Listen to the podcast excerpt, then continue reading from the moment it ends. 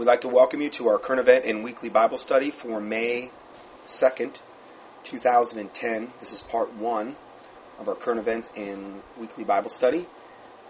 And uh, just to give you a quick rundown of the table of contents for today, we'll be going over a few Bible verses from Psalm 37 to kick things off, and then looking at a uh, teaching sermon that Pastor John Weaver did. Uh, and uh, a little recommendation there. And then we're going to get into the Gulf oil uh, rig fiasco. Okay, and we're going to be looking at that more in depth today. That information is kind of ongoing, but we're going to we're to look at that nonetheless. Then we're going to be looking at the new report how the Vatican is tied to the Mount Graham Observatory and how they've just launched the Lucifer, that's what it's actually named, Lucifer Telescope. Um, then we're going to be looking at how J.P. Morgan Chase and Goldman Sachs is actually linked to the vaccine contamination and big pharma corruption and how that's all linked into depopulation. Uh, next article will be uh, we're going to be looking at how science are continuing to tamper with humanity regarding the whole um, cloning issue. And then we'll be looking at uh, how Christians are doubting uh, how their doubt in the Bible is much behind the actual cultural decay, um, pretty much worldwide, and how the modern day translations figure into that. And then we'll be looking at a few different things at the very end regarding just some tips on um, on uh, survival, on um, we're going to be there's some books that that we can actually look at there regarding uh, like home gardening and um, planning for you know the worst type of scenarios, and we'll be looking at also a couple different other survival tips, and uh, one on a interesting one ounce silver round that I've just seen recently called the Stagecoach Silver Round, uh, one ounce silver round. It's kind of interesting. So anyway, let's go ahead and we'll get started into the teachings for today. And uh, just to kick things off, I'm just going to read Psalm 37, 1 through 9 where it says because more and more what I'm seeing in ministries like uh, Steve Quayle and some other ministries, I'm seeing more people kind of catching on. Not to say they weren't caught on before, but they're more catching on to the thing about the imprecatory prayers in Psalms. And as wicked and as dark as things are getting, the wisdom of these imprecatory prayers. And um, what I've done too is I've supplied the link to the teaching that I've done on this. Uh, in the, uh, I'll be sending this out via email, and I'll also be um, putting it out in um, PDF format connected with the teaching up on contendingfortruth.com on the teaching audio section. It'll be the newest teaching posted. And uh, it's the teaching I've done is called Imprecatory Prayers: God's Judgment on Wickedness and you can find that up on YouTube. And in fact, that's the link I supply. Till until our site gets properly archived with the old teachings, um, I'm going to be re- doing a lot of referral to other sites that already have the teachings up. And then hopefully one day when we get that done, um, I'll be able to refer everybody back to Contending for Truth, and it'll all be in one spot. Psalm 37, 1 through 9 says, Fret not thyself because of evildoers and that's something, again, that's pretty easy to do nowadays. You look around and you see wickedness. You see wickedness continually, and it's very easy to fret yourself because of that those situations. Uh, but the Bible says to fret not thyself because of evildoers. And, and then we have 1 John 4.18, there, there is no fear in love, but perfect love casteth out fear. Now, the fear they're in reference to here is not the fear of God, it's the fear of man. The Bible says that the fear of man bringeth a snare. But it says perfect love casteth out fear. Well, Jesus Christ is perfect love. Okay? And so there's no fear in love, but perfect love casteth out fear, because fear hath torment. He that feareth is not made perfect in love. Hebrews 13, 6 says, So that we may boldly say, The Lord is my helper, and I will not fear what man shall do unto me. So again, I've said this before, but I mean, worst case scenario, if you were allowed to be martyred, okay, I'm talking from a physical, temporal standpoint, worst case scenario. Uh, to re- the reality is, is martyrdom is like the highest honor uh, that a Christian could actually attain.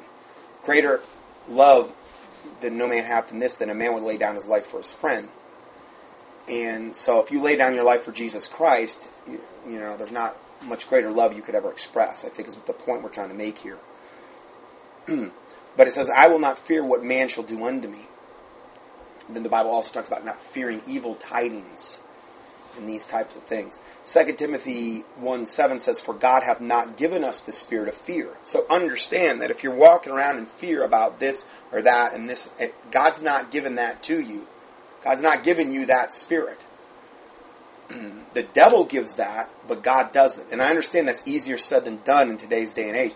But this is why, when you're feeling that way, if you meditate, you memorize scripture, you know, praying, but meditating on God's word in particular, Bible talks about the washing of the water of the Word and how the Word actually, it's like it cleanses you and washes you. The Word also sanctifies you. It means to be made holy and set apart. So, um, putting on the mind of Christ and then the full armor of God. There's a lot of different things that, that can be done regarding this. And um, a lot of times this is actually demonic. When, when you're feeling this way and you're walking around in abject fear and this and that, or or wringing your hands about this or that issue. It's a demonic thing. And there are certain things you can do to deal with this from a scriptural standpoint. And I'm not going to get into that very much today, but uh, there is a Word document that I put together on dealing with evil entities. And you can email me, uh, and I will send that to you. Um, and it's uh, actually, I probably anyway, I, I, was trying to think of how to get that actually online. But if you email me at Dr. Johnson, D R J O H N S O N, at the letter I, the letter X, dot netcom, N E T C O M dot com, I'll email that to you. And uh, you can you can look at that. We'll give you some points there. So anyway, fret not thyself because of evildoers, neither be envious against the workers of iniquity. So we're not supposed to envy these workers of iniquity or evildoers. Because then it gets into covetousness. And envy is a very, uh, it can be a very, very satanic thing. If you think about it, envy was really partly the root of the first sin ever committed, ever, by Lucifer, when Lucifer fell it, it says in the Bible in Ezekiel, because of his merchandise and because of his beauty, he was lifted up. But the main thing that, that he wanted was he wanted to be like the Most High. He said, I will ascend unto the sides of the north. I will be like the Most High. That was when he was called Lucifer. The anointed, the anointed cherub that covereth is how he was referred to in the Bible. This is before he fell, and then he became Satan once he fell. But envy was the root of a lot of that. Jealousy, envy, so we got to really be on guard against that because I mean, if it got Lucifer, and here he was essentially uh, covering the throne of God, the anointed cherub that covereth. If he could fall, take heed lest you know. Don't think of yourself more highly than than ye ought to, because if Lucifer could fall, you know, we got to be on guard against that. And one of the main things that can cause that is envy and jealousy. Next verse. For they shall soon be cut down like grass. This is talking about the workers of iniquity and evildoers. Mm, and they will wither as a green herb. I mean, if you think about it, even if the wicked prospers in his wickedness in this lifetime, even if he gets away with murder, and I mean that literally, the reality is he has this tiny little sliver of time on this earth, and all he has really to look forward to is hell and the lake of fire. So he had it, you know, so he had it for his way for a time, but the reality is, is, is the way it's going to turn out for him, you know, is not, is, is horrific. And then the next verse, trust in the Lord and do good, so shall thou dwell in the land, and verily thou shalt be fed. Trusting implies faith. And I've said this before, I'll say it again. Really, the reality is, is salvation and almost all the things you see regarding in the Bible about enduring to the end and, and you know, being a good soldier and these things, it really boils down to faith. Faith is the substance of things hoped for and the evidence of things not seen. Hebrews 11, 1, I believe. And um, without faith, it is impossible to please God. Now, how do we get faith? Faith cometh by hearing, and hearing by the Word of God. So make sure you're reading the right Bible, the King James Bible. If you want to build your faith, you know, listen to it, quote it, memorize it, read it. Okay, these are faith building things. So anyway, um, trust in the Lord with all thine heart and lean not into thine own understanding. In all thy ways acknowledge him, and he will direct thy path. So one of the things you also want to do is when you have a victory or, and when and when you're when you're on the right track, you want to constantly be acknowledging God because the Bible says if you do that, he will direct your paths. Now, if you don't do that and you start getting like a big head like, "Hey, well, I'm pretty smart. I got this all figured out." Well, then he's not going to direct your paths anymore. Um, there's on, on also another verse, verse, that says, "Commit thy uh, works unto the Lord, and thy thoughts shall be established." So if you commit your works unto the Lord, the Bible says your thoughts will be established. So if you're having a problem with your thought life, that's something to think about. That's another thing to think about regarding that subject. and then it goes on to say, "Delight thyself also in the Lord." and he shall give thee the, the desires of thine heart. Now remember, if the desires of your heart are wicked, he's not going to honor those, okay? Um, but if it's in accordance with his will, okay? Uh, Jesus said, You ask and you have not, and, and you have not because you ask amiss, because you want to consume it upon your own lusts. So, you got to understand that if your heart is, and I understand the heart is deceitful above all things and desperately wicked, who can know it? But the Holy Spirit living inside a born again Christian can also keep that in check as well. And if you're in the Word and you're praying and you're memorizing Scripture and you're you're you're fellowshipping one with another and, and, you're doing things that are biblical, chances are your heart is going to line up more and more and more with the Word of God. Your heart doesn't always have to be the thing that deceives you.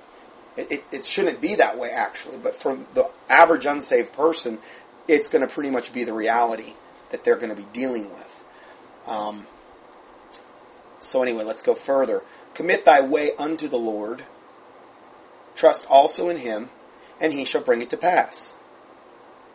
Okay, so again, committing, trusting is implying faith that he can do it. If you say, Well, I trust in the Lord, and you have no faith, he knows that. He can see right through us. So remember, faith cometh by hearing, and hearing by the word of God. And then it goes on to say, And he shall bring forth thy righteousness as the light, and thy judgment as the noonday.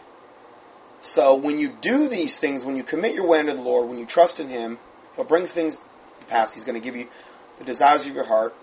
And then it says, He shall bring forth thy righteousness as the light. It's like you're going to be like a shining light to others, which the Bible does make mention of that even in, you know, the New Testament. Let your light so shine before men that all men will see your good works and these types of things. Rest in the Lord and wait patiently for him.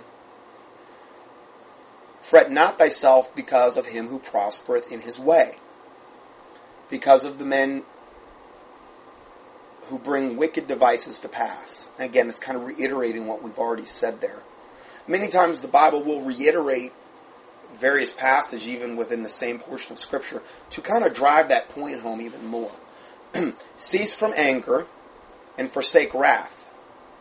Fret not thyself in any wise to do evil. Now that's a tough one in today's day and age.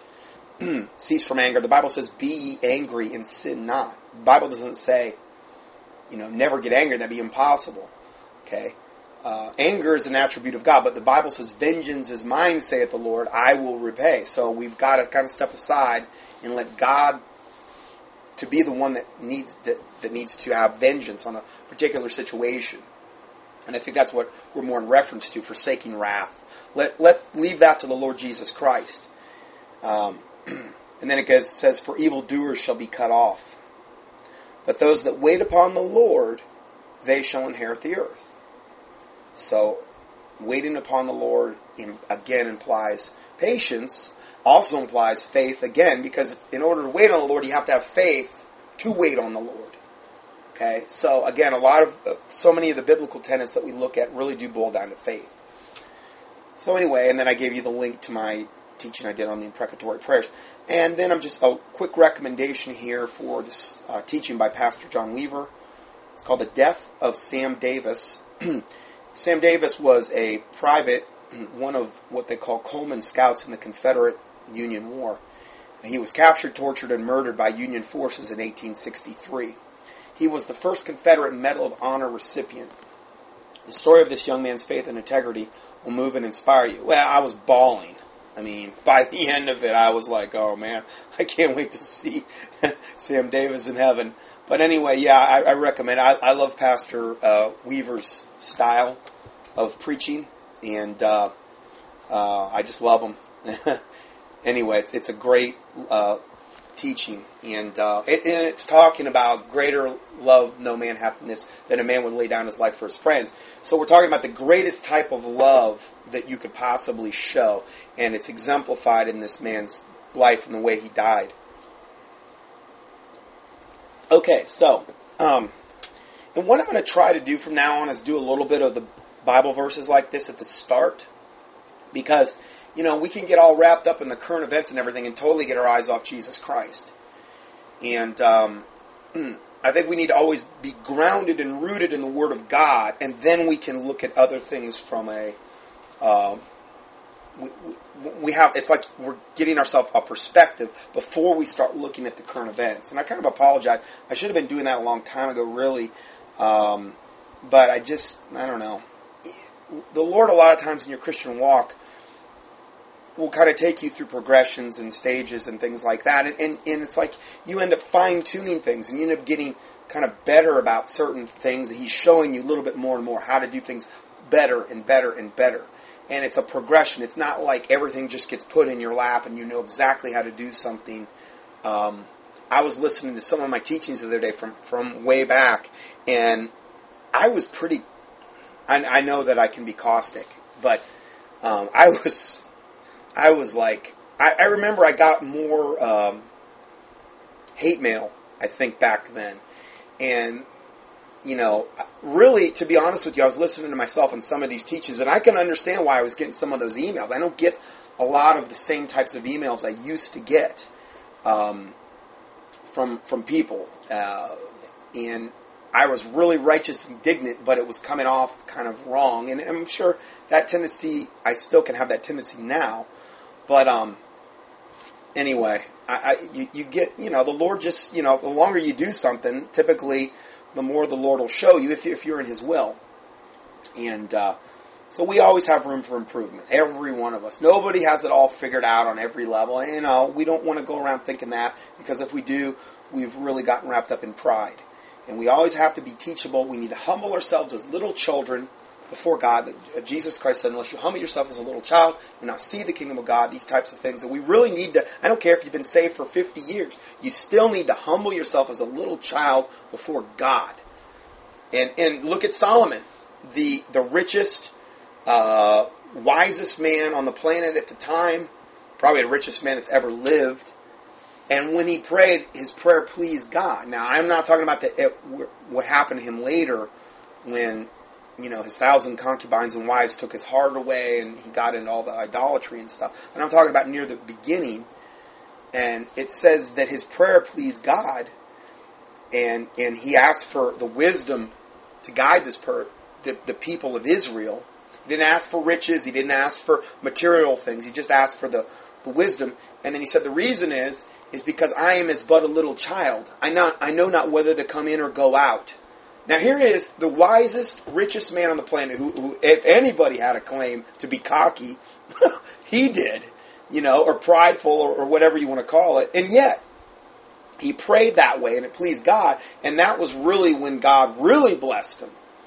You know, so think about those things. Uh, the Bible says there are many that um, are first that will be last in heaven. And that there are many that were last on earth that will be first in heaven. And I believe that's in regard to humility. I mean, if somebody voluntarily humbled themselves and put themselves last, I mean, are you always striving to be at the front of the line?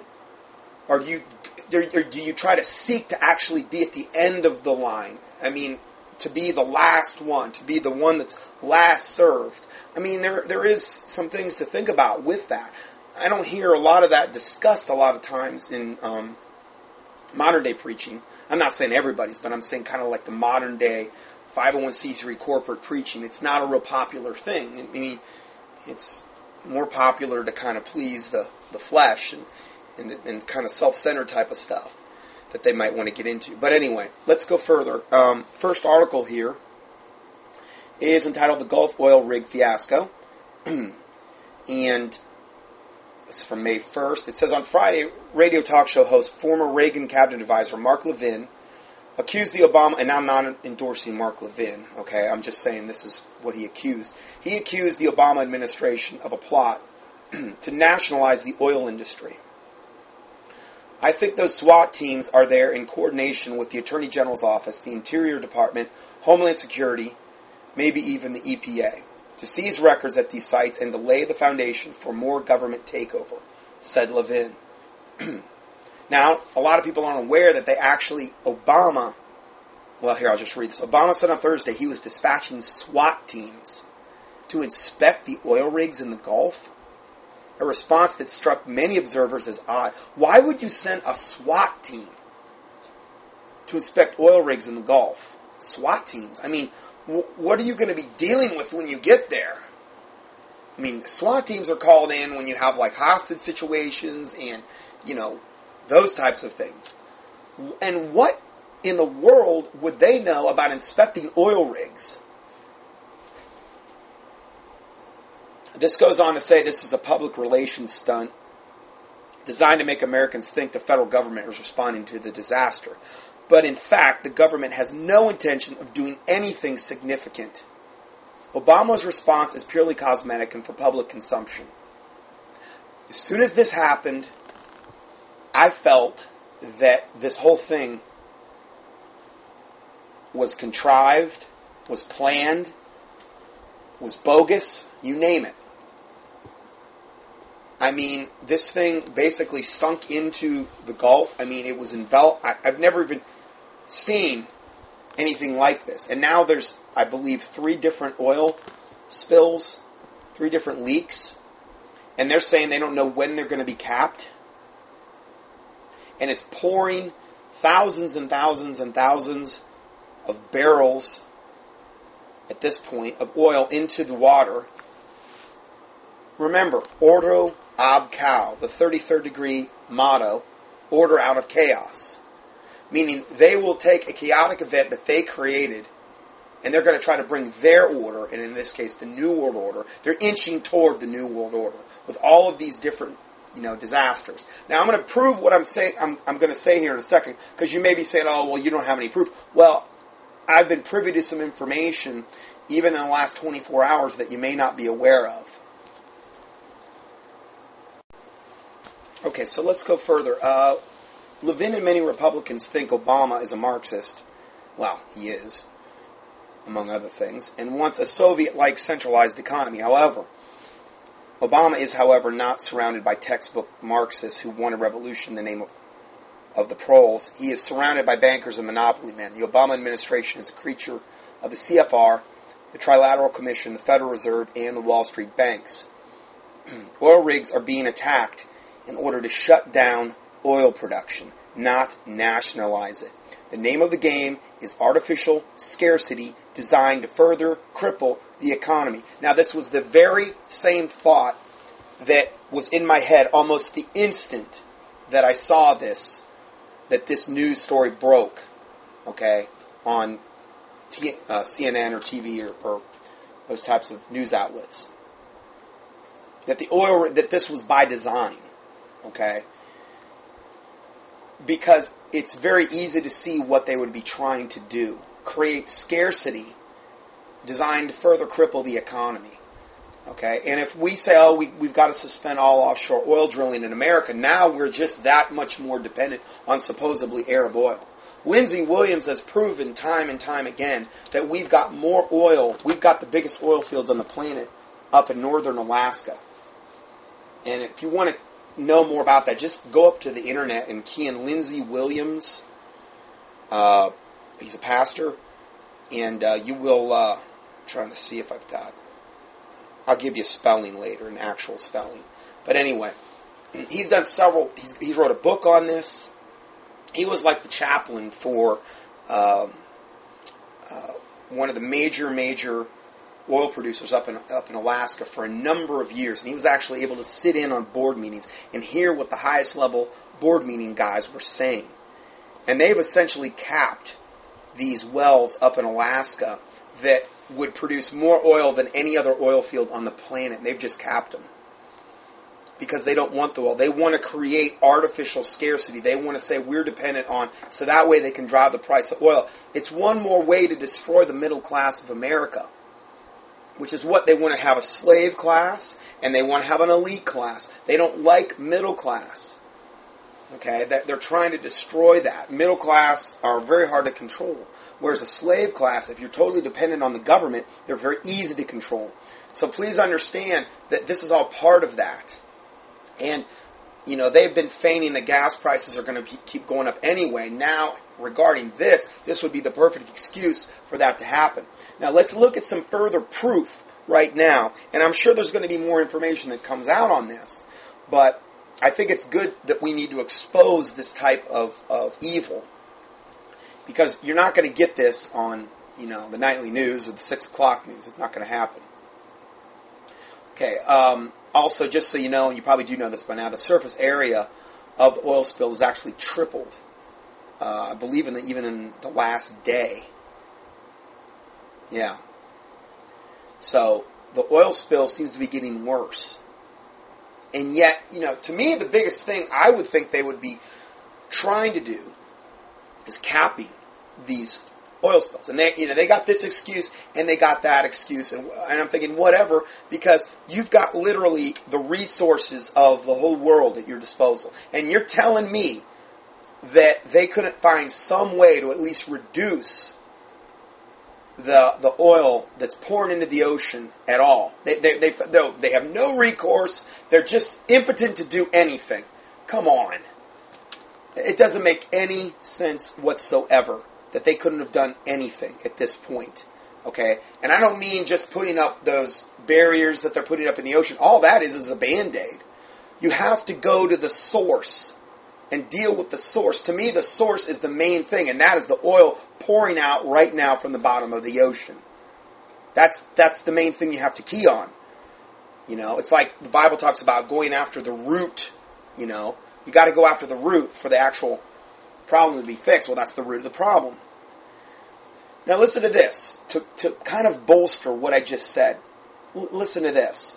This is an article I just got last night and is entitled BP, I believe it stands for British Petroleum, fought safety measures at deepwater oil rigs. The owner of the Louisiana oil well objected to the system that would have shut off the spill. The company that owned the Louisiana oil rig that exploded last week spent years battling federal regulators over how many layers of safeguards would be needed to prevent a deep water well from this type of accident.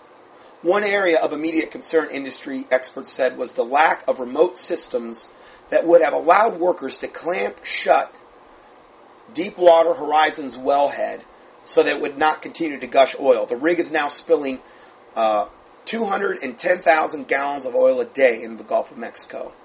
In a letter sent last year to the Department of Interior, BP objected to what it called extensive prescriptive regulations proposed in new rules to toughen safety measures. See, they're not making enough money. They want to make sure that they make tons and tons of money and have the, mo- the minimal amount of things in place because, hey, that costs them money. Well, isn't it weird? This very same oil rig that they've fought and fought and fought to prevent multi-layer safeguards on is the very oil rig that now is pouring 210,000 gallons a day into the Gulf of Mexico. I mean, if it had those things in place, this wouldn't have even been that much of an issue. Because if they could have got the oil rig clamped down the same day of the accident or as it was happening, you know, it's going to spill some oil, but it's not going to be that big of a deal. But now we have days and days, and who knows, it'll probably turn into weeks of this happening. It's all by design. Don't believe any any big story like this on the news. Don't believe the uh, whatever you're being told by the mass media news. I, I'm telling you, I, I had a bad feeling about this from the very moment I saw it. Now, here's another thing. Unbelievable. Now, Halliburton, which was one of the main um, companies that uh, Dick Cheney had a huge part in, uh, and I believe still do, does to a certain extent, had a lot to do with uh, Middle Eastern oil, a lot of corruption and and evil surrounding Halliburton, and it's been that way for years. Okay, well, there's a Halliburton connection to this oil spill. Investigators delving into the possible cause of the massive Gulf oil spill are focusing on the role of Houston-based Halliburton Company, the giant energy services company, which was responsible. Get this. They were responsible for cementing the drill into place below the water. The company acknowledged Friday that it had completed the final cementing of the oil well in pipe just 20 hours before the blowout of last week. If that's not a smoking gun, I don't know what is. Let me read that to you again. The company Halliburton acknowledged Friday that it had completed the final cementing of the oil well in pipe just 20 hours before the blowout of last week. Oh, and I'm sure they have nothing to do with it. So you've got an oil rig where there's virtually no um, safeguards underwater to shut this thing off in the event that this type of scenario happens. And then you have Halliburton just 20 hours before the blowout. They had completed the final cementing of the oil well. Halliburton, one of the most corrupt, wicked companies on the planet, and then all of a sudden we have this gigantic oil rig blowout. I mean, it's so flagrant already at this point. Like with 9 11, it took a while for them to compile all the evidence. Okay? Now the absolute evidence on 9 11 is so overwhelming. I mean, it's, it's almost, you know, unbelievable. Now we're already having these big, gigantic smoking guns come out already regarding this. And I'm sure it's only going to get worse as far as the information. In a letter to Halliburton, Chief Executive David J. Lesar on Friday, Representative Henry A. Waxman, Chairman of the House Committee on Energy and Commerce, and Representative Bart Stupak, Chairman of the Subcommittee on Oversight and Investigations, called on Halliburton officials to provide all documents relating to the possibility or risk of an explosion or blowout at the Deepwater Horizon rig and the status, adequacy, quality monitoring, and inspection of the cementing work by May 7th. So by May 7th, they want to, you know what? They can sit there all day long and act like, oh, we're horrified. What did you do? You're going to be held responsible. Oh, please. Uh, probably nothing will even happen to them in the long run. But they have to put on a good show. You know, they have to act like they're, the government, the high government has to act like, you know, they really are going to get to the bottom of this. Now, again, these are things we should be praying about as well not to sit, to sit here again and wring our hands and be in fear of this situation or whatever. These are things we should be praying about. You know, that the truth would, would come out. That these, I mean, all the, the innocent um, sea life that is going to be destroyed over this. Um, you know, it's it's horrific. All the people's livelihoods that are going to be affected, all the fishermen, and all the economic uh, damage that's going to happen. I mean, it, it's it's going to be really, really bad. I know where I'm at in Southwest Florida. We're going to get it. We're going to get this oil slick sooner or later. It just depends on the way the winds blow. It's just really a matter of time. They're already saying how the shrimpers around here are already pretty much shutting down, um, are, in that process because they know what's coming. and then another thing, a second oil rig has overturned on the Gulf Coast, but it's not being widely reported. The Wall Street Journal's Market Watch reports, quote, the U.S. Coast Guard said Friday it is responding to a second oil rig accident, a mobile inland drilling unit, that's what they called it specifically, with a 20,000 gallon diesel fuel capacity overturned in the Chariton Navigational Channel south of U.S. Highway 90 near Morgan City, Louisiana. No fuel leak or injuries have been reported, but 500 feet of containment boom has been deployed around the rig, the Coast Guard said.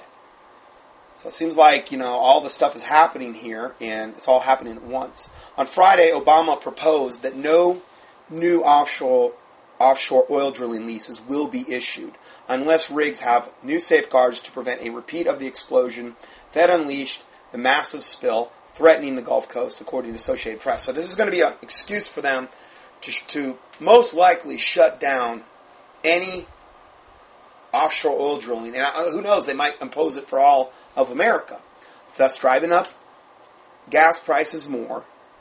That's driving up our dependency on Arab oil more, even though we have all we could use.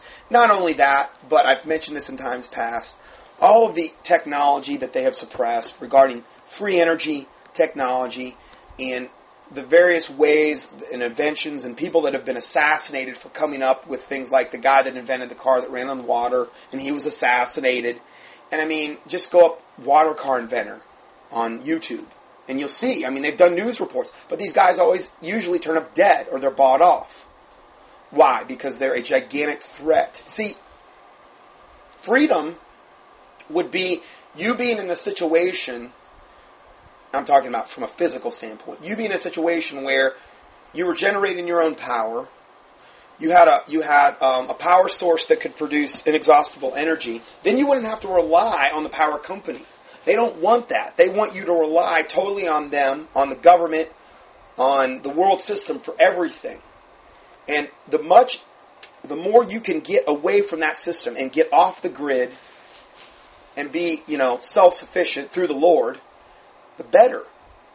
And again, I'm going to go over some things at the end of this teaching where, where you can uh, get into uh, some things that you can do proactively. And I try to throw this stuff in from time to time in the teachings, and uh, so that you have some resources that you can fall back on there.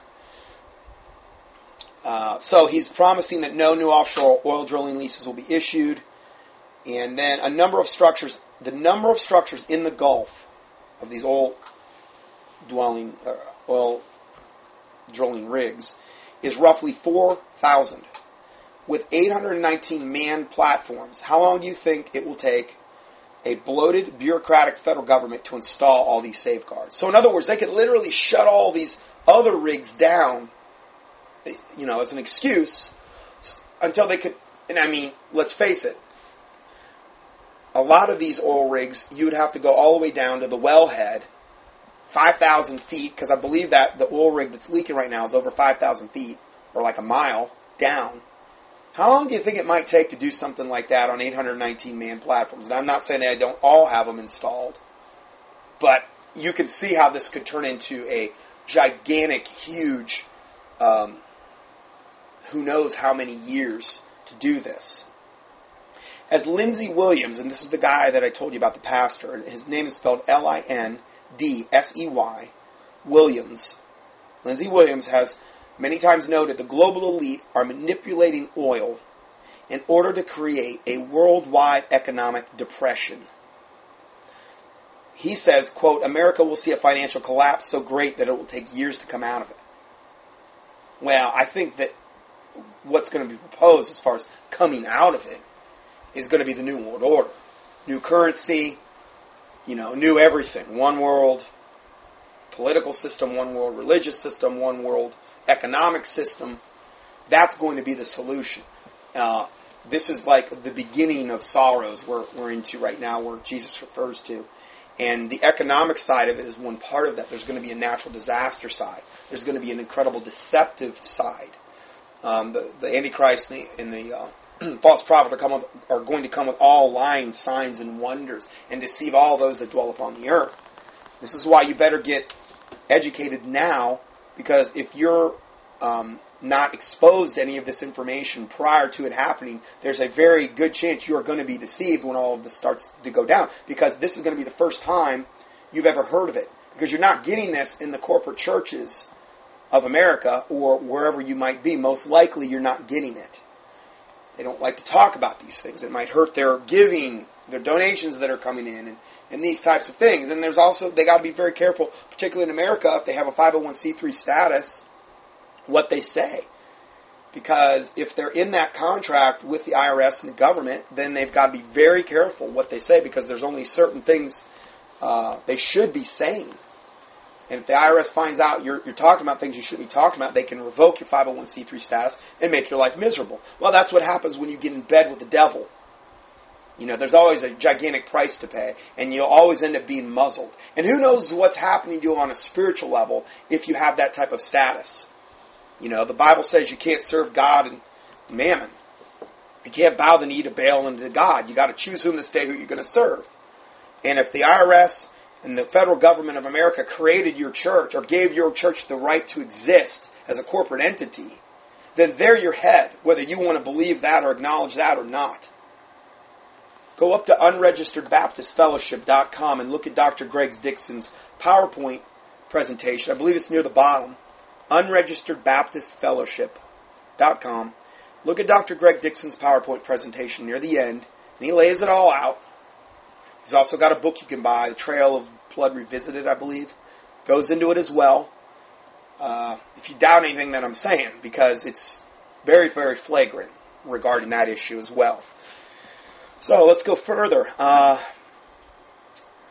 publicly available CFR, meaning Council of Foreign Relations, and Club of Rome strategy manuals from 30 years ago, 30 years ago, say that a global government needs to control the world population through neo feudalism by creating artificial scarcity. So this is why we're saying the Bible says a prudent man foreseeth the evil and hideth himself, but the simple pass on and are punished. Okay? If you foresee this evil, not only are are you would it be wise for you to potentially make provisions to hide yourself and your family, okay, but also to store up. The Bible talks about to consider the ant, you know, because he stores up in the time of harvest. Okay? And the ant is exceedingly wise, actually. I mean, I know we don't like to be bit by him, but I'm talking about from a wisdom standpoint, the ant is very wise. The Bible refers to them that way. That's what they do. So, not only that, but I understand, yes, God can take care of you in a desert and he can send the ravens in to feed you. But if you know about the situation prior to that happening and you do nothing about it, and particularly if you're a man and have a family, and then the day overtakes you and you knew fully well it was coming, well, I believe God's going to hold you responsible for that. If you had the opportunity to do it. It'd be one thing if you didn't have the opportunity. God knows our hearts, but if we do and we can and we don't, well, then, you know, I don't, I don't believe that's a situation that we need to be putting ourselves in. Uh, this goes on to say now that the social architects have deindustrialized the United States, they're going to blame our economic disintegration on a lack of energy supplies. So this is what this is what this whole thing, this whole Gulf oil spill is all about.